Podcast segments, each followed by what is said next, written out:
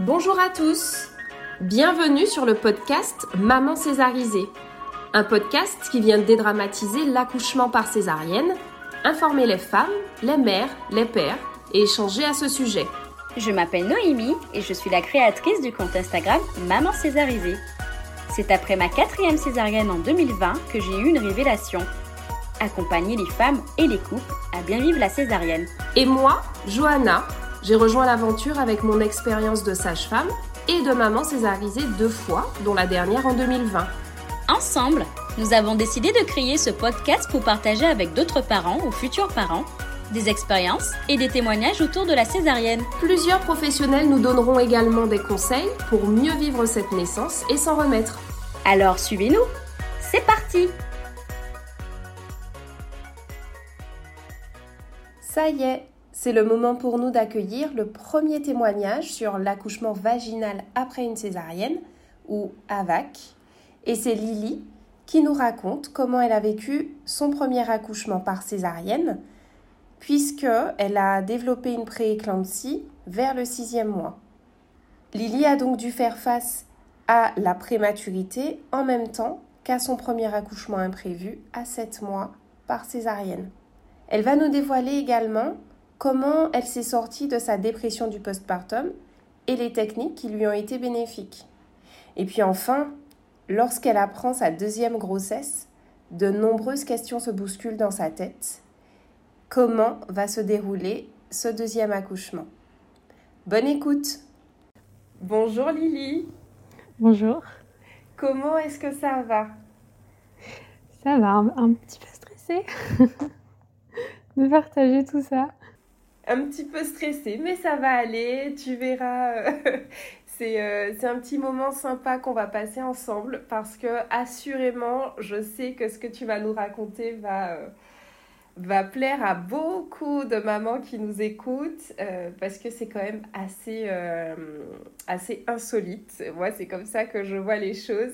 En tant que sage-femme aujourd'hui, voilà, c'est pas souvent qu'on a des histoires comme la tienne. Donc, on respire tranquillement et on y va sans problème. Donc, si on te reçoit aujourd'hui sur Maman Césarisée, c'est parce que tu as accouché au moins une fois par césarienne. donc, est-ce que tu peux me dire combien de fois tu as accouché en, tout? Alors j'ai accouché deux fois et j'ai eu une césarienne pour mon premier enfant. D'accord. Donc ton premier accouchement c'était une césarienne et euh, c'était un petit garçon? C'est ça. D'accord. Donc il a trois ans et demi. Ok, il a trois ans et demi. Euh, et puis je sais pas si on, le dit tout de suite. Je pense qu'on garde un petit peu pour, euh, pour tout à l'heure. un peu de suspense. ouais, on va garder un petit peu de suspense. Alors, euh, est-ce que tu peux nous raconter comment tu as vécu ton premier accouchement par césarienne? Alors, bah, mes réponses vont être un peu doubles en fait. Quand je suis tombée enceinte, je pensais accoucher par voie basse et c'est ça que je souhaitais avec un accouchement naturel, sans péridurale, euh, où on sent le bébé qui progresse, tout ça. Et puis euh, la grossesse s'est pas très bien passée. J'ai eu une grossesse euh, pathologique où j'ai fait une prééclampsie. Ah Donc en fait, dès le début du sixième mois, j'ai été hospitalisée pour la prééclampsie. Donc j'ai su à ce moment-là que j'aurais une césarienne et que c'était il n'y avait pas d'autre solution possible pour l'équipe médicale. Bien sûr. Voilà, ils, voulaient vraiment attendre le dernier moment pour me faire euh, accoucher. Et du coup, euh, malgré mes questions, ils, m'ont dit qu'il n'y aurait pas le temps de, faire un déclenchement. Donc. Euh, oui, ça a été un peu, un peu sportif parce que rapide. Tu ne t'attendais pas forcément à ça, du coup. Non, bah non, je pense qu'on s'y attend jamais, euh, de toute façon. Et puis la, la prééclampsie, c'est une maladie qui est pas, pas qui fait peur, tu vois. Ah bah, un petit peu quand même. on ne sait pas comment ça va se passer, puis euh, euh, ouais, on ne sait pas combien de temps on va tenir. Donc, donc voilà. Moi, j'ai tenu quatre semaines, tu vois. D'accord, ok. Et Et donc j'ai eu le temps de me préparer quand même à la césarienne, puis aussi à la prématurité, puisque du coup j'ai accouché à 7 mois. Donc je me suis préparée en me renseignant beaucoup sur comment ça se passait, en demandant aux sages-femmes de m'expliquer. Mon mari aussi, elles ont pris plusieurs fois le temps de nous expliquer toute la procédure, comment on allait me préparer, comment ça allait se passer. et moi j'ai beaucoup parlé à mon bébé en fait. Mais oui. Je lui ai dit ce qui allait se passer, pourquoi, que c'était ok, enfin voilà hyper important. Pour nous projeter là-dedans. Et euh, je pense vraiment que ça nous a aidés. Euh, après, on connaissait pas le moment où ça allait se passer. On l'a su euh, le jour même, tu vois. En fait, régulièrement, il me laissait à jeun le matin. Oui. Et, et ce matin-là, je sentais que c'était un peu tendu. et les médecins ont débarqué dans ma chambre là, le médecin et, les quatre internes, et je crois que je me souviendrai euh, toute ma vie, euh, le médecin qui me dit euh, Vous n'allez pas tenir, madame, donc il faut que vous accouchiez. Donc je suis un peu, un peu émue en y repensant, c'était quand même un moment très fort. En plus, c'était le jour de l'anniversaire de mon mari. Ah oui, ah oui, oui, oui, donc hyper particulier. Il était avec toi à ce moment-là ou pas? Pas au moment de l'annonce, non, parce que euh, il pouvait, ben, il travaillait quoi, comme euh, beaucoup de papas, je pense. Donc, euh, et en fait, j'ai été transférée d'hôpital en plus. Il n'y avait pas de place en néonate pour mon fils. D'accord. Donc il m'a rejoint dans l'hôpital où, où j'ai accouché. Ça, ça rajoutait du stress, tu vois, parce que je connaissais pas l'équipe médicale du coup. C'est clair. Je savais pas comment ça allait se passer. mais l'équipe a été super, ils ont vraiment été super. Donc euh, pour ça que je te disais mes réponses étaient un peu euh, doubles parce que euh, la césarienne s'est super bien passée.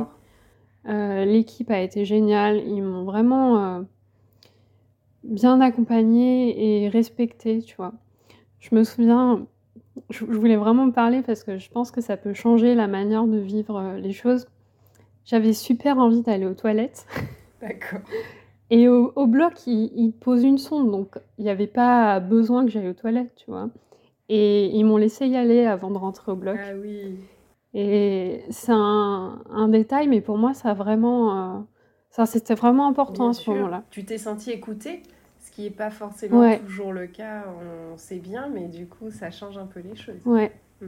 Et c'était quand même dans un contexte d'urgence où de toute façon ils allaient poser une sonde et euh, ils m'ont laissé y aller. Je suis rentrée au bloc en marchant. Euh, mon mari était avec moi.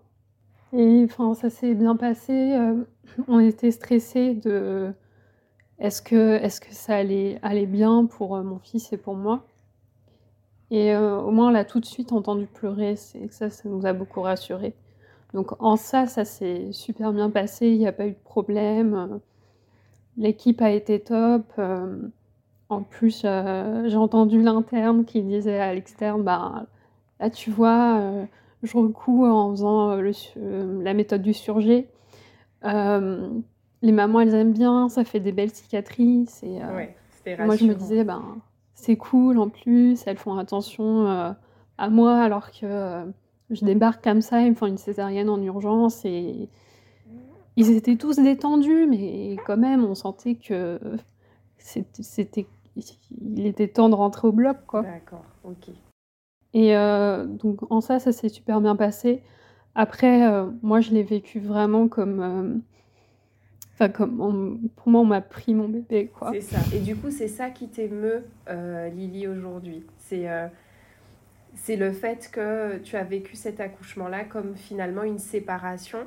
Alors, ce qui est important. Enfin, que, tout le monde comprenne, c'est surtout que tu avais à ce moment-là une double, alors une double peine, j'ai envie de dire, parce que premièrement, tu accouches euh, par césarienne, donc ça s'est bien passé, tant mieux, mais tu accouches prématurément. Et... Ouais, ouais j'étais à 7 mois, ils l'ont emmené au néonat, je l'ai vu quelques secondes et euh, c'est... T'entends ton bébé pleurer, mais tu sais pas si ça va aller. Et oui, et oui, non, mais c'est quand même euh, hyper, euh, hyper douloureux sur le moment. Tu, tu sais pas. En mm. fait, c'est ça. C'est que tu ne sais pas, tu ne peux pas le suivre tout de suite.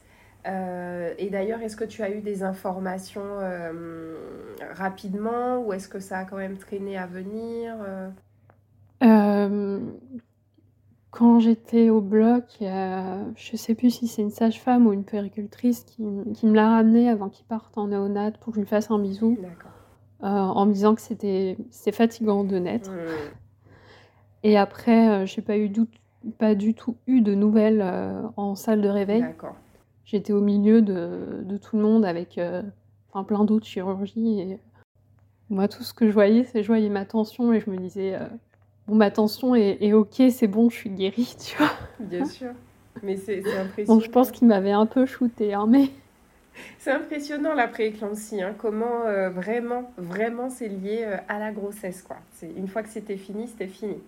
Mais euh, toi, tu attendais le moment où tu pourrais peut-être aller voir ton fils. comment ça s'est passé ensuite? Ouais, ben, ils m'ont ramené. Alors, mon fils, il est né à 15h08. Euh, ils m'ont ramené en chambre, euh, je sais plus quelle heure il était, mais je me souviens que c'était après l'heure du repas. Dans les hôpitaux, c'est assez tôt qu'ils mangent. Il fallait que j'ai mangé pour pouvoir aller en néonate. Donc, je peux te dire que j'ai mangé. Eh oui. Donc du coup, toi, tu te dépêches de manger parce que tu euh, veux voir ton fils. Bah Donc, oui. Une fois que ça, ça a été fait. oui, oui. Puis heureusement, le plat était bon ce jour-là, tu vois. Ah oui, ça c'est pas mal ça. et, euh, et, après, il fallait que je me lève pour aller dans le fauteuil. C'est ça. Donc euh, premier levé rapidement. Ouais, ouais. Euh, mon mari m'a dit après coup, il paraît que j'ai impressionné le personnel soignant. Je dis très bien. Ah ben oui. ah, Moi, ils m'ont mis la carotte. C'était hors de question que j'aille pas voir mon fils, quoi. C'est hors de question. Donc je me suis levée. C'était dur par contre. Hein j'ai trouvé que c'était dur. Euh, on a été en fauteuil et euh, je pense que j'ai dû le voir vers 21h, mais je suis pas sûre de l'heure. Et euh, c'était fort, quoi, comme moment. C'était dur aussi de le voir comme ça, si petit dans sa couveuse. Il y avait un mélange de plein de choses parce que j'étais soulagée d'avoir accouché et que ça allait bien, et en même temps, on se dit, ben, c'est quoi la suite, quoi. Et, euh, et, encore une fois, c'est particulier quand euh, le cheminement n'est pas terminé. Pendant la grossesse, euh, on a neuf mois au niveau psychique pour se préparer à l'arrivée de ce bébé-là. Mmh. et finalement, il t'a manqué quelques semaines pour, pour te préparer à, à devenir maman finalement. Mmh. Et, et, donc j'imagine que les premiers temps ont été voilà, ça a dû être un peu compliqué. Et comment tu as réussi à comment tu as réussi à faire en sorte que ça aille mieux, de mieux en mieux?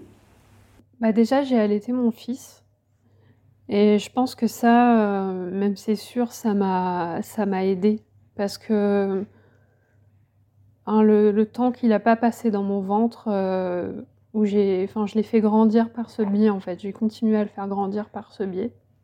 Donc euh, j'avais le sentiment que c'était la moindre des choses que je pouvais faire. Voilà, ça c'est la culpabilité euh, de maman qui, qui parlait, mais je, suis, je suis fière de l'avoir fait, puis je l'ai allaité huit mois au total. Donc ah oui, wow. bien au-delà, il a passé un mois en néonat, tu vois. Donc ouais, j'étais super fière. Tous les jours on le pesait, de voir le poids qu'il prenait, de me dire que c'était grâce à moi. Et tous les jours en néonat, je lui donnais le sein une fois.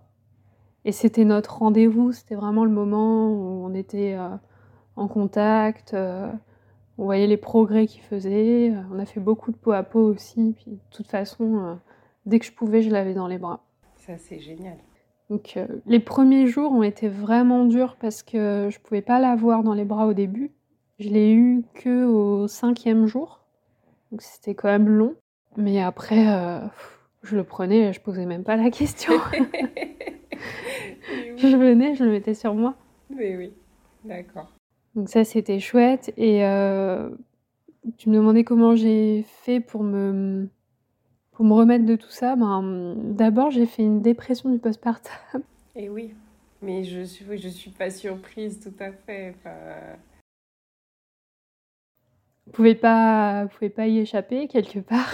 Ça, c'est un peu le coup près, mais donc je me suis beaucoup épuisée en fait à être la maman parfaite pour compenser euh, de ce qui s'était passé pendant la grossesse. Bien sûr. Et euh, quand il a rattrapé, je me suis, euh, enfin, le jour où la pédiatre nous a dit c'est bon maintenant c'est un enfant normal, je me suis effondrée. Donc ça a été assez, assez difficile, euh, mais j'ai été aidée. Euh, j'ai été aidée. Par qui? Un centre, en fait, euh, là où j'habitais, à Villeurbanne, qui aide pour la, pour la parentalité. Ça s'appelle le LAPS, si jamais il y a des mamans qui, qui sont dans cette zone-là. C'est important. Et donc, ouais, il y avait une... J'étais suivie par une psychologue, une psychiatre, j'ai fait de la musicothérapie avec une infirmière aussi. Ah oui. Et il y avait un groupe de parole. D'accord, ok. Donc j'ai fait tout ça. J'y ai passé, je pense, euh, deux ans au total. D'accord. Parce qu'en fait, j'avais commencé déjà pendant la grossesse. Et ça, ça m'a beaucoup aidé. Et euh, ensuite, euh, le temps a fait son œuvre, on va dire. Et j'ai refait un travail deux ans, deux ans après la naissance. oui, on nous avait dit après la césarienne que c'était mieux d'attendre deux ans avant d'avoir un autre enfant à cause de la cicatrice. Donc, euh, si tu veux, quand j'ai accouché, je me suis dit, je veux plus jamais d'autres enfants. Bien sûr. Plus jamais retomber enceinte. C'est hors de question. Et puis le temps est passé. Euh, on savait qu'on voulait un deuxième enfant avec mon mari. et je me disais quand même, ce serait dommage de passer à côté parce que j'ai peur.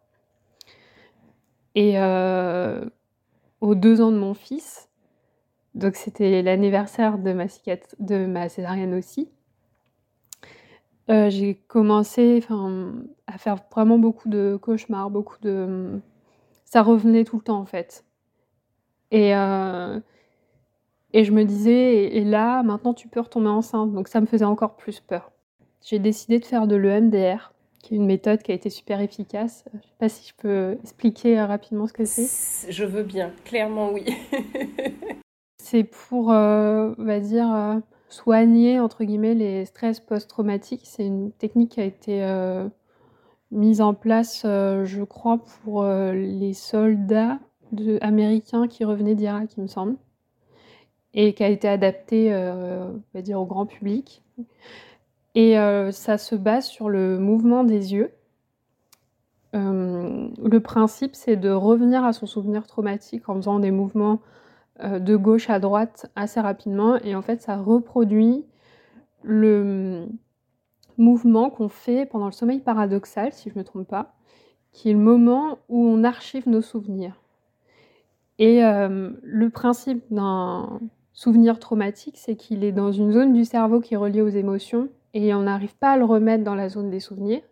Donc en fait, en faisant ça, on envoie au cerveau le signal qu'il faut le ranger. Et ça permet, du coup, quand on revient à ce souvenir, parce qu'on, du coup, on l'oublie pas, mais il n'y a plus les émotions qui sont connectées et, ça fait qu'on n'est plus. Euh, on ressent plus exactement, enfin, on revit plus euh, ce qu'on a vécu. C'est, un souvenir. Je n'aurais pas mieux expliqué. Alors là, euh, vraiment. D'accord. Et du coup, et beaucoup de mamans hein, d'ailleurs, beaucoup, beaucoup ont recours à cette méthode-là.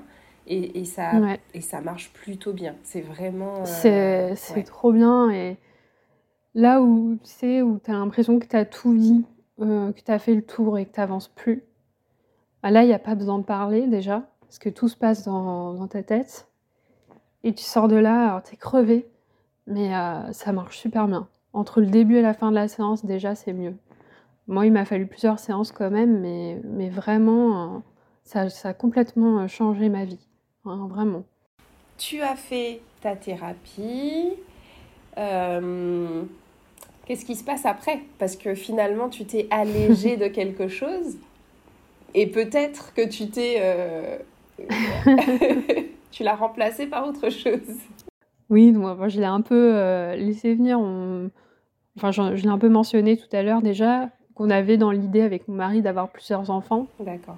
Et on voulait un deuxième enfant. Donc, euh, j'ai d'abord soigné le traumatisme euh, avant de me lancer dans une, dans une autre grossesse. C'est exactement ce qu'il faut faire. J'insiste dessus, c'est exactement ce qu'il faut faire. Donc, ça, c'était fait. Et puis Et puis, ben, on s'est lancé. Et donc, du coup, euh, le test de grossesse est positif et vous voilà à l'échographie. Vous étiez tous les deux à l'échographie? Ouais, on a été super vite euh, voir le gynécologue, parce que tu sais, comme j'ai fait une prééclampsie, j'avais un traitement à prendre en préventif. en prévention, ok. Donc, euh, je suis allée très très vite voir le gynécologue. D'accord. Et il m'a fait une échographie très tôt. Je devais être à trois semaines, je crois. D'accord, ah oui. Et il a, il a vu quelque chose là à ce moment-là? Ouais, on a vu donc deux poches. Non. et euh, mon mari et moi, on a halluciné. Non mais c'est clair, c'est incroyable. Et juste pour, enfin par curiosité, vous avez euh, des jumeaux dans la famille, euh, de ton côté, de son côté? Non, non. C'est incroyable. Ok.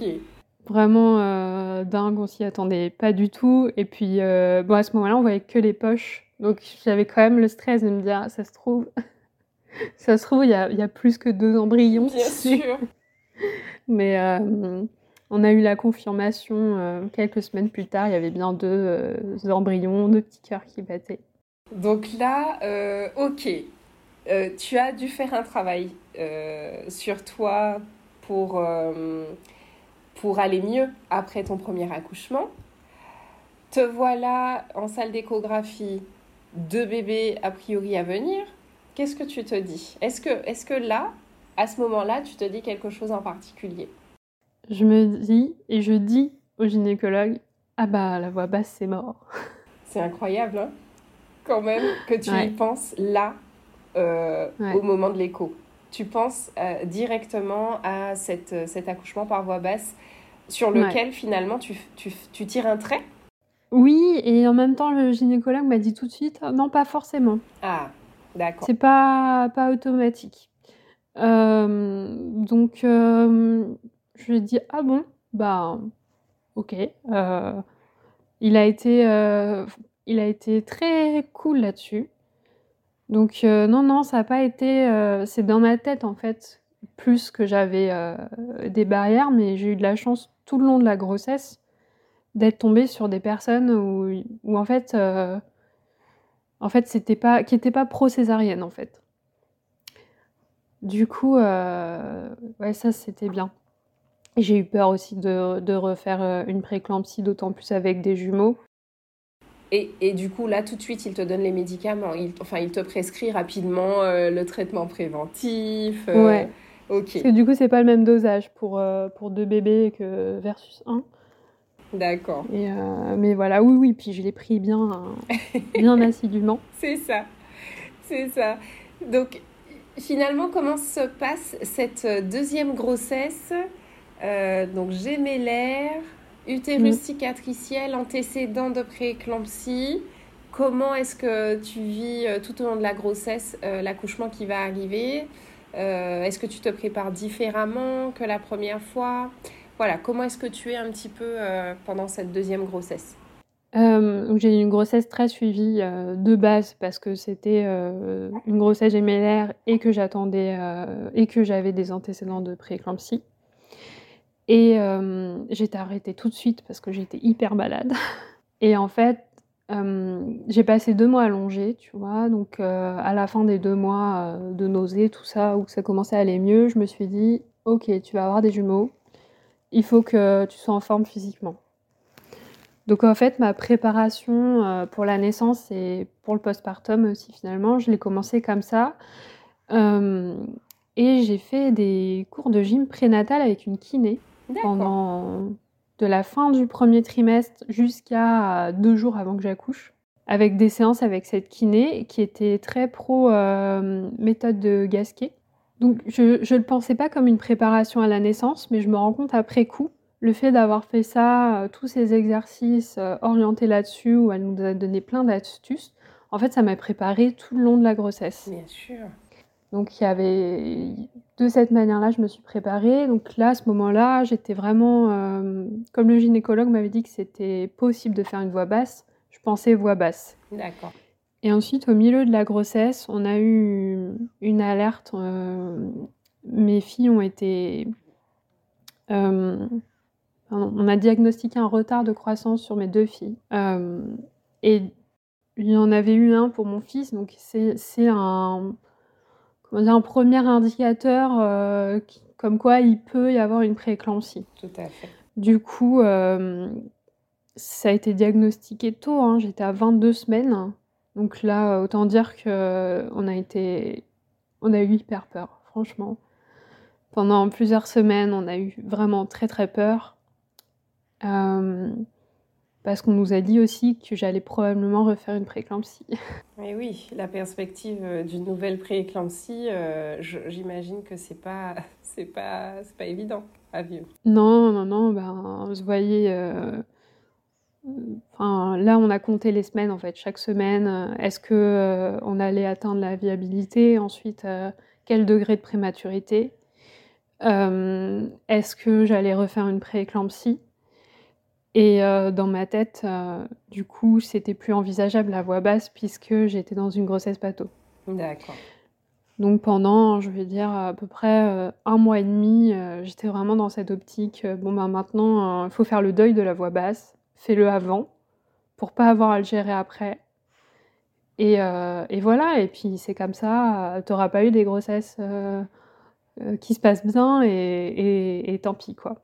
Et en fait, à chaque écho, euh, les filles allaient bien, à chaque monito, les filles allaient bien. Euh, elles, euh, elles avaient un petit peu moins de retard de croissance et, la grossesse passait bien. J'étais quand même assez mobile, fatiguée, mais tu vois, je prenais la voiture pour aller mes rendez-vous à, à l'hôpital. C'est moi qui conduisais. Donc ça se passait quand même bien. Et puis une fois qu'on a passé le cap des 29 semaines aussi, je me suis beaucoup plus détendue. Parce que dans ma tête, je me suis dit, bon, ça reste assez. Enfin, c'est de la grande prématurité. Mais je me suis dit, elles vont aller bien, même si elles naissent maintenant. Oui, complètement. Et, euh, et, là, on a commencé à parler de l'accouchement avec la gynécologue qui me suivait à l'hôpital. Et euh, elle m'a dit que c'était possible une voix basse. C'était possible, euh, que les filles étaient bien positionnées, qu'ils pouvaient me déclencher. Euh, parce que je ne pensais pas qu'on pouvait déclencher sur un utérus cicatriciel. Alors c'est vrai que les recommandations sont très, euh, très ouvertes à ce niveau-là. Euh, ça reste des recommandations, mais c'est vrai qu'on a tendance à plutôt éviter le déclenchement, surtout mm. par prostaglandine. Tout ce qui va être tampon, gel intravaginal, etc., ça va pas être possible. Alors que tout ce qui est mécanique, le ballonnet, euh, ça c'est ok. L'ocytocine aussi, c'est ok. Mm. Mais c'est vrai que c'est voilà, c'est toutes les équipes n'acceptent pas de déclencher un utérus cicatriciel et libre au médecin d'accepter ou pas. Donc euh, vraiment, euh, comme tu l'as dit tout à l'heure, tu es vraiment tombé sur de, très bonnes équipes, je pense. Ouais. Pas, pas stressé, pas voilà, confiant en fait dans le fait que c'était possible quoi. Ouais, ouais et et même, je me souviens le ce rendez-vous-là, c'était début octobre, je crois. J'étais avec la gynécologue et euh, et où je lui dis: «Ah, je sais pas si je préférerais pas une césarienne programmée du coup pour, euh, être tranquille, euh, tout ça». Il dit: «Mais vous êtes sûre, et vous pouvez accoucher par voie basse, mais oui, on peut vous déclencher et et on utilisera telle ou telle méthode». Bon, il fallait quand même que j'ai l'accord euh, de tout le staff, mais tu vois, c'est elle qui m'a dit, euh, puis les suites de couches, euh, ça se passe quand même mieux. C'est vrai. Et je pense que, et effectivement, maintenant que tu le dis, je pense que tu as eu beaucoup de bienveillance à ce niveau-là de la mm. part de, de, cette gynéco en particulier, qui sait les difficultés que tu peux rencontrer quand tu as des jumeaux en postpartum et qui a dû euh, voilà qui a dû anticiper ça et se dire que quand même une voix basse serait toujours mieux euh, en termes de postpartum s'occuper du bébé des bébés pardon mm. euh, qu'une césarienne. Donc je pense qu'elle a dû penser à ça et ça c'est vraiment assez génial quoi. Ouais ça c'est vrai et c'est elle qui m'a fait réenvisager la voix basse et me dire bah finalement je vais peut-être me préparer à ça Et je, garde en tête que je peux avoir une césarienne et puis on verra. Et, euh, elle, m'a conseillé, et la sage-femme qui me suivait à, domicile aussi, de faire un projet de naissance. Bien sûr. Donc on, a pris un rendez-vous euh, avec mon mari, cette gynécologue et, puis bah, moi forcément, pour présenter et discuter du projet de naissance euh, tous ensemble. Puis qu'elle nous explique aussi comment ça se passe une voix basse avec des jumeaux? Non, mais Parce que les jumeaux, c'est pas tout à fait comme un seul bébé. Non, c'est pas pareil. Donc voilà, on avait préparé notre projet avec euh, en fait des, demandes pour euh, quelle que soit la naissance, euh, ce qu'on voulait, et si c'était une voix basse, et si c'était une césarienne.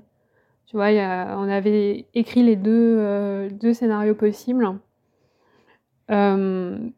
Et euh, on a discuté, elle nous a dit ce qui était OK, pas OK, et euh, comment se passait une naissance euh, de jumeaux.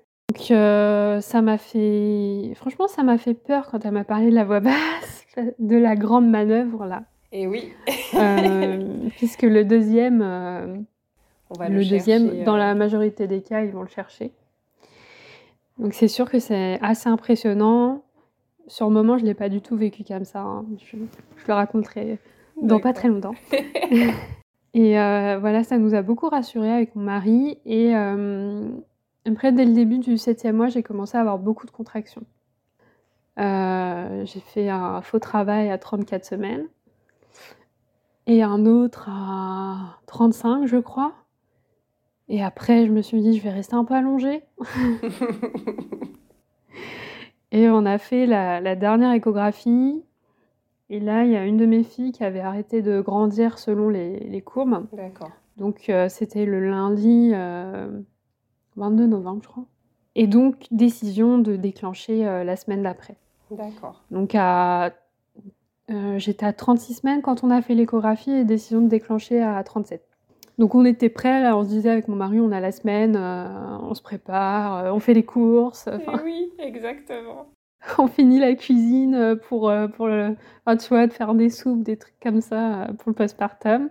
Et donc le lundi, j'ai l'échographie. Le mardi, je fais mon cours de gym. Et le soir, j'ai perdu le bouchon muqueux. Le lendemain matin, je me réveille, je me dis, c'est bizarre, j'ai l'impression d'être un peu mouillée, mais je suis pas sûre. je vais aller voir ma kiné. Ah oui. je fais ma journée. Puis le soir, je dis à mon mari, j'ai quand même l'impression euh, d'être un peu euh, mouillée. Tu vois, euh, je, pense qu'il faut aller à l'hôpital. Et bah, j'avais fissuré la poche des os. D'accord. Ah oui. Vraiment, pas beaucoup. Hein. Franchement, j'étais pas vraiment sûre. Et ce qui n'a pas empêché la sage-femme de m'engueuler quand je suis arrivée en me disant Mais vous auriez dû venir hier soir en fait. Mais oui, mais oui, je crois que je t'aurais engueulé pareil hein, si ça avait été moi. Ouais, donc j'ai eu. Euh, en plus, j'étais enrhumée, donc j'ai eu la, la perf d'antibiotiques euh, eh pour la poche des os, Bien sûr. le test euh, PCR pour le Covid, et le travail a commencé vers 3 h du matin. Donc finalement, quelques jours avant le déclenchement, ça a démarré. Incroyable. Mais c'est ce que je disais au début. Franchement, c'est quand même assez, assez fou que là, on se retrouve à avec donc grossesse gémellaire. On a échappé à la prééclampsie. Euh, on a échappé au déclenchement pour euh, retard de croissance. Le mm. travail se met en route spontanément.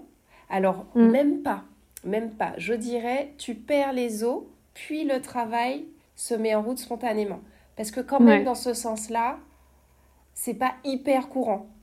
C'est un film en fait. Non mais là, euh, là euh, voilà, je, je, ne comprends pas. Mais en tout cas, c'est ce que tu as vécu Lily et je suis euh, hallucinée. Et, voilà, bon, allez, vas-y, continue, j'arrête de t'interrompre. Ah, moi, j'étais super contente. Je me suis dit, c'est la meilleure, meilleure condition possible pour accoucher. bien sûr. Et, et ouais, j'avais le feu vert en plus pour la voix basse, donc il n'y avait plus qu'à. Donc le travail s'est fait tranquillement. J'ai tenu le plus longtemps possible sans péridurale, mais je ne pouvais pas ne pas accoucher sans péridurale avec des jumeaux. Ça, c'était hors de question. Euh, tu vois, le travail s'est mis en route à 3 heures et la péridurale, je l'ai demandé à 19 heures. Donc j'ai tenu assez longtemps quand même. Ah oui. Et donc là, on a eu le gros stress. Est-ce qu'elles allaient naître En euh, quel jour elles allaient naître? Est-ce qu'elles naissent le même jour? On a demandé. On ah, bien qu'elles naissent le même jour, s'il vous plaît. Et vers, euh, je sais pas, peut-être une heure du matin, le 26 novembre, du coup, on est allé au bloc parce que les voix basses sur les jumeaux euh, avec la gynécologue qui était de garde, c'était au bloc au cas où. Oui, c'est souvent comme ça. Dans beaucoup de maternités, c'est comme ça. Mm. Et, j'étais. Euh, donc, il y avait, je sais pas, peut-être une dizaine de personnes euh, au total. Et il y avait mon mari avec moi, tous en tenue de bloc, masqués et tout. Et ça y est, c'était le moment de pousser. Et là, c'était super parce que la, la péridurale était vraiment bien dosée, fait que je, je sentais, mais j'avais pas mal, mais je sentais bien. Donc, je sentais toutes les contractions, je sentais ma, ma fille qui avançait. Et, et euh, voilà, je me suis concentrée sur la voix de mon mari et j'ai donné tout ce que j'ai pu. Et oui. Et il y a ma, ma fille, euh, ma première fille qui est née, du coup. Tu as eu le temps de la voir un petit peu euh, de Ouais, je l'ai eu. J'étais étonnée, ils m'ont laissé un peu sur le ventre. J'avais les mains posées sur elle, je l'ai senti, j'ai pleuré. Enfin, c'était un moment, mais dingue. un moment dingue euh, et, j'étais bien, quoi. Et euh, après, ils l'ont. Donc, ils l'ont emmené, puisque bah, il y en avait une deuxième. Mais oui! Et donc là, j'ai eu la, grande manœuvre, euh, parce que, en fait, ma première fille avait bien la tête en bas, mais ma deuxième avait la tête en haut et remontait après que la première soit sortie. Elle avait tellement de place, euh, c'était trop bien quoi. Mais oui. Et je la sentais bouger en plus pendant que la première sortait. Ah c'était assez euh, étonnant. Et donc la gynécologue est allée la chercher, donc ça m'a fait une sensation, euh, je dirais, comme, comme s'il y avait une machine à laver dans mon ventre. c'est exactement ça. En tout cas, de l'extérieur, c'est exactement ça. Donc ça fait pas mal. En tout cas, avec la péridurale, ça fait pas mal. C'est un peu désagréable, je dirais, mais c'est pas aussi impressionnant que ça en a l'air. Euh, et, ouais, deuxième, euh, quand j'ai vu la deuxième sur moi, c'était à nouveau dingue, quoi. C'est-à-dire, euh, il y en avait vraiment deux dans mon ventre. Mais oui. Et, puis deux, deux, bons bébés, je, suppose. Elles, elles, ont pesé combien? Elles faisaient 2 kg 3 et 2 kg 5. Non, mais c'est ça. ce qui, pour moi, m'a paru énorme parce que mon fils, il faisait 1 kg 7 à la naissance, tu vois. C'est Donc, 2 kg 4, 2, kg 3, 2 kg 5. Et j'étais super fière parce que ça fait plus de 5 kilos. Euh, Exactement, de bébé, hein, de bébé. On compte même pas euh, le liquide, les placentas, tout ça, mais 2 kilos, euh, pas 2 kilos, 4 kilos 8 de bébé, quoi. ouais, et puis surtout aux estimations, il y en avait une qui était en dessous des 2 kilos, et en dessous de 2 kilos, c'était néonate. Alors que là, à son nez, on s'est dit, ok, c'est bon, pas de néonate. Ouais, ça c'est sûr. Ça, c'est, oui, ça, ça doit faire un gros changement pas de néonates, euh, de bébés euh, qui vont bien, euh, accouchement voix basse, puis j'étais trop fière de moi. Je me suis dit, j'ai réussi. Et oui, il y avait de quoi, hein. franchement, Lily, bravo. C'est c'est tellement hallucinant ce que tu viens de nous raconter, je t'assure. Moi, je ne crois pas l'avoir vu en, en 12 ans de pratique. Ah ouais. voilà. Euh, et puis vraiment, on sent autour, on sent, on sent la maîtrise finalement de, de l'équipe, on sent la confiance qu'ils avaient dans, dans ce projet-là. Euh, et ça, ça change tout.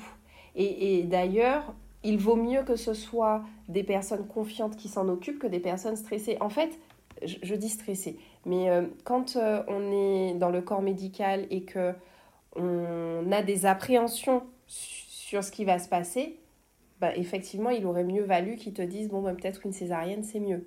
Alors que mm. là, du coup, tout le monde était dans le même esprit, dans le même état d'esprit. Euh, donc je pense que ça a beaucoup contribué au fait que ça, que ça, que ça marche, quoi. Que, que tu, ouais que tu euh, accueilles tes bébés, qu'elles naissent par voix basse, c'est un truc euh, waouh. Mais est-ce que moi, parce que moi, chaque fois qu'on se parle, je te dis la même chose. J'ai la même réaction à chaque fois. Mais est-ce que tu t'en rends compte finalement? Est-ce que toi, tu t'en rends, bien compte? Que c'est dingue. Que c'est dingue.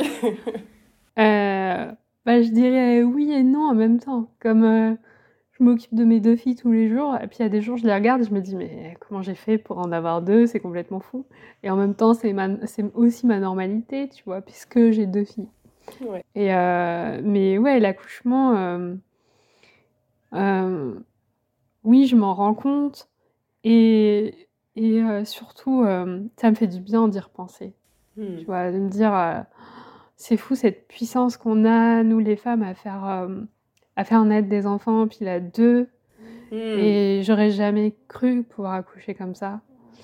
Donc euh, hyper fière. Et, un autre point qui m'a fait du bien aussi euh, et qui me rend encore plus fière, c'est que finalement j'ai accouché de mes trois enfants au bloc. Et l'histoire est complètement différente pour mes filles. Et c'est un peu comme si j'avais... Euh, c'est pas que j'ai soigné les choses, mais j'ai bouclé la boucle quelque part. J'aurais eu une naissance qui était dure et puis une naissance qui était incroyable. Plus douce, ouais. Ça enlève rien au fait que c'était incroyable quand j'ai entendu mon fils pleurer. Hein. C'est pas ça que. Mais c'était une naissance difficile pour mon fils. Mm. Et donc là, c'était bien de mettre euh, un d'autres souvenirs aussi dans le fait d'accoucher au bloc, euh, d'accoucher en public. oui, c'est vrai. Finalement, ils n'ont rien fait, hein. ils m'ont juste regardé pousser. Hein. Ben oui, oui, oui. du coup, euh, après, je pense que tu viens de répondre un petit peu à cette question. Est-ce que tu, pour toi, d'avoir accouché par voie basse après ta césarienne a changé quelque chose? Ouais, ça a tout changé, je dirais. Vraiment, je dirais que c'est ça qui m'a réconciliée avec la maternité. Après, j'ai beaucoup aimé ma grossesse mais le fait euh, d'avoir une fin comme ça, où ça s'est mis en travail, euh, je me suis mise en travail spontanément. Bien sûr. La grossesse, finalement, la grossesse est bien passée, même si elle était très suivie. La naissance a été naturelle. Mes filles sont arrivées quand elles voulaient, euh, par voix basse, et je me suis vraiment sentie encore plus femme. Enfin, puissante. Cette, cette ouais, puissante, c'est ça. ouais. ouais puissante et fière, et puis de vivre ce moment où euh, tu as ton bébé sur toi et tu peux le toucher, et c'est juste un moment trop beau. Je comprends, mais je comprends, franchement, euh, je, je... Elle, est, elle est palpable, euh, l'émotion, j'imagine exactement l'ambiance qui a dû régner ce jour-là dans ce bloc opératoire, qui n'a pas forcément l'habitude de voir des fins comme celle-ci. Donc, donc euh, c'est hyper euh, particulier. Et, et, puis, tu as accouché à terme euh, à 36 plus 5 pour être précis. D'accord. Pas tout à fait. Pas tout à fait, mais presque. mais on, est, on était quand même loin des 32, 33 semaines. Ouais, pour mon fils, j'avais accouché à 33 semaines et 3 jours. Donc là, c'est vrai que ça n'avait rien à voir. Rien à voir. Et euh, bah, j'ai pu avoir mes filles tout le temps avec moi. Je les ai allaitées euh, après quand on est retourné en salle de naissance. Et bon, on, est, on a quand même passé une semaine en unité kangourou, euh, tu vois, parce qu'il fallait faire attention avec la prise de poids. Ah, c'était un rythme, c'était épuisant, franchement, vraiment. Mais j'étais avec elle tout le temps et ça, c'était super. Et comme pendant la grossesse, pour la mise en place de l'allaitement, j'ai été super bien accompagnée aussi, bien respectée dans mon choix puisque je voulais les allaiter exclusivement. Ce qui n'est pas toujours bien compris quand on parle de jumeaux, tu vois. non mais elle est folle, euh, il faut qu'elle fasse, euh, il faut qu'elle fasse du mix, sinon elle va pas y arriver, euh, tout ça. Alors moi je disais oui je vais essayer, et mais je pensais dans ma tête je vais y arriver. Mais oui, c'est ça. Et oui, la pensée, elle est, elle est puissante aussi. Hein. Ouais, et voilà, ça s'est ça s'est bien passé.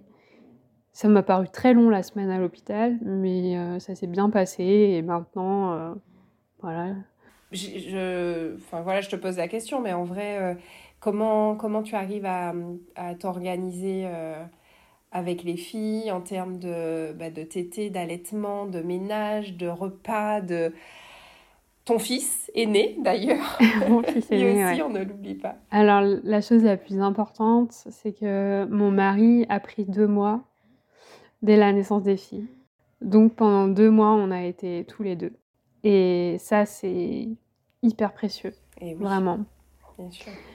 Euh, donc, j'ai, donc pour l'instant, euh, en fait, ça fait une semaine que je découvre ce que c'est que d'être seule à la maison.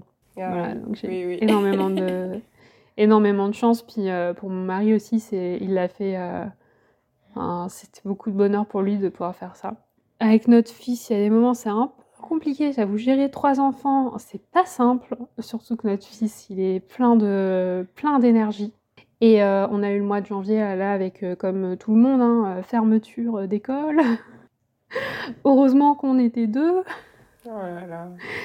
Et euh, j'ai mes parents aussi qui sont pas loin, donc c'est arrivé plusieurs fois qu'on les appelle euh, à la rescousse, notamment, petite anecdote euh, sympa. Le jour où on est rentré de la maternité, donc avec les filles, première nuit à 5, intoxication alimentaire pour mon mari et mon fils. C'est pas possible. J'ai appelé les pompiers genre à 3h du mat. Euh, et le lendemain matin, mes parents sont venus pour nous aider à gérer. Waouh! Non, mais pour, euh, pour cette grossesse, tu auras vécu des trucs euh, complètement euh, hallucinants qui se terminent bien, toujours. Mais Ouais, waouh! Voilà. Donc, l'entourage. Donc ça c'est pour la partie euh, un peu organisation maintenant. Donc euh, j'ai fait, hum, j'ai demandé une TISF. Alors le nom, Travailleuse sociale et familiale, le I, oui, voilà, je sais plus. Mais euh, d'intervention. Je crois que Ah c'est oui. intervention. Ah oui, oui, oui.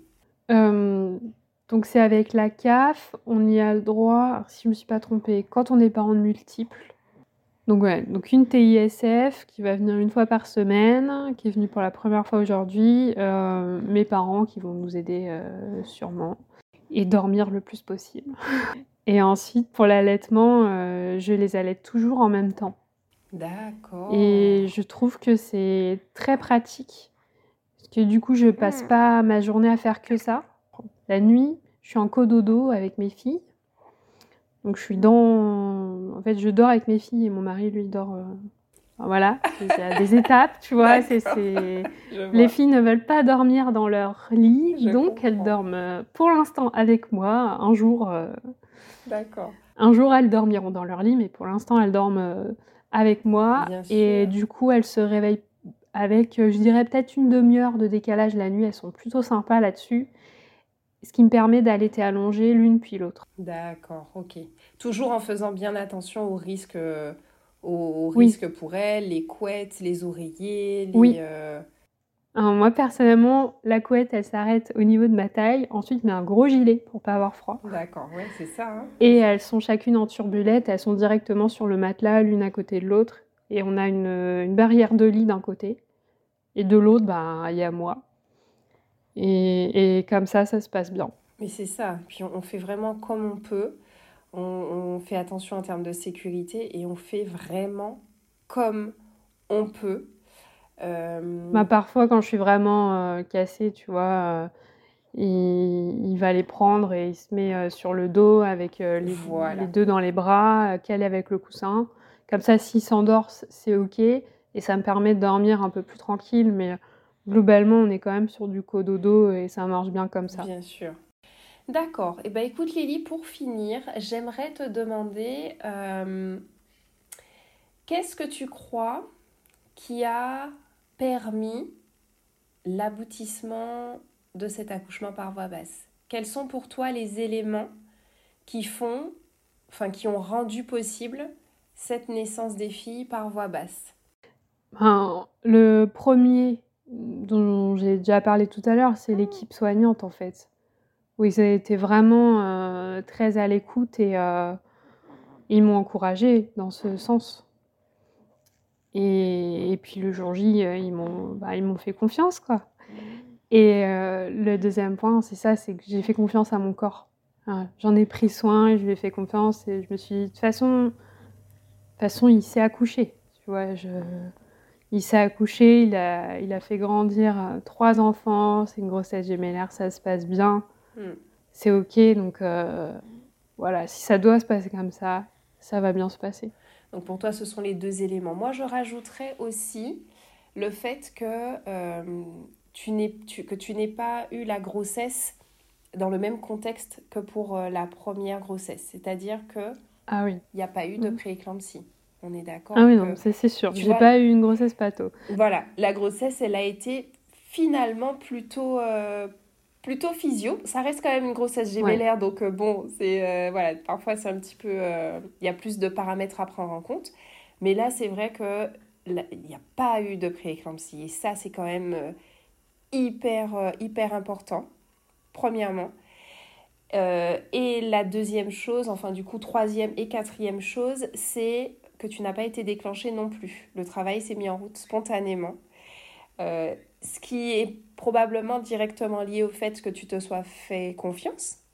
Donc, euh, donc voilà, mais c'est vrai que le travail a été spontané. Alors là, euh, de manière complètement inopinée, tu t'es retrouvé à la fin de la grossesse avec tous les voyants au vert pour que ça se passe bien.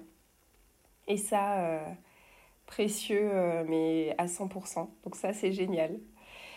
Donc, Lily, vraiment, mille merci de nous avoir fait confiance, de nous avoir raconté ton histoire qui euh, encore une fois, euh, pour moi, elle est formidable. Et, euh, et c'est un bel exemple que, après une césarienne, on peut accoucher par voie basse, même si certains voyants ont envie de s'allumer au orange ou au rouge à un certain moment, avec la confiance en soi, la confiance des professionnels et euh, quand sur le plan médical tout va bien, c'est quelque chose qui est possible. Donc, euh, Ouais.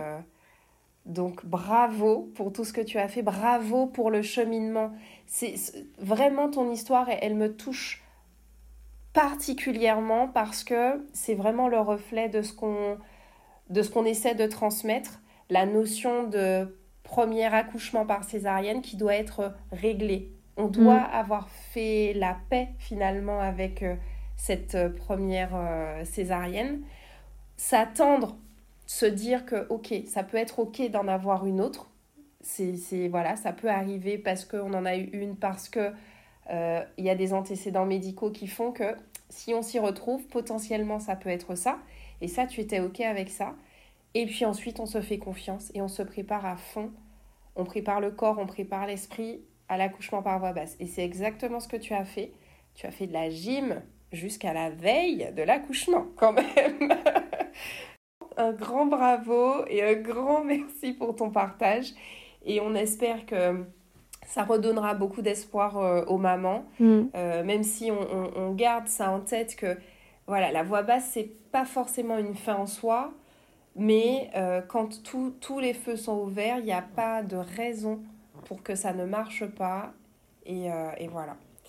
Donc, euh, un grand merci et à très très bientôt, Lily. Ben, merci beaucoup. Merci de m'avoir laissé la parole. Avec plaisir, à bientôt. à bientôt. Merci d'avoir écouté cet épisode jusqu'au bout et j'espère qu'il t'a plu. Si c'est le cas, n'hésite pas à nous laisser 5 étoiles sur ta plateforme d'écoute préférée. S'il t'a convaincu que la voix basse est bel et bien possible après une césarienne, peut-être que tu seras intéressé par la masterclass que j'organise avec Laetitia Bricot, qui est sophrologue et qui a elle-même vécu la vague il y a quelques mois. Tu repartiras avec des pistes concrètes pour te préparer à un futur accouchement, ainsi que ta séance de sophrologie préparée par Laetitia. Et puis on se retrouve sur Instagram bien évidemment pour échanger et partager toujours plein d'informations et de conseils. À bientôt